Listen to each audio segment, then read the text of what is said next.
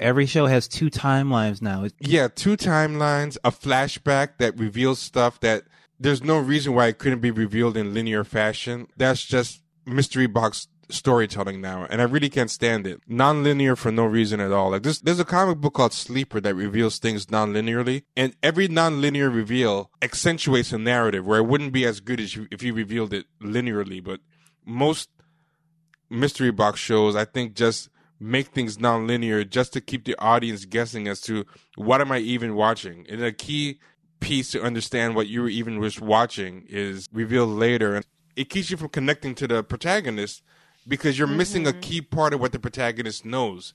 And you're wondering mm-hmm. why is the mm-hmm. protagonist acting that way? What is this protagonist's problem? And then two thirds of the way into the series, you realize, oh, he went to the movies or he did this, and it's like, okay. Yeah. So I'm starting to connect now, but there's only two two episodes left. Hear the full episode at sesh.plus, S-E-S-H dot plus.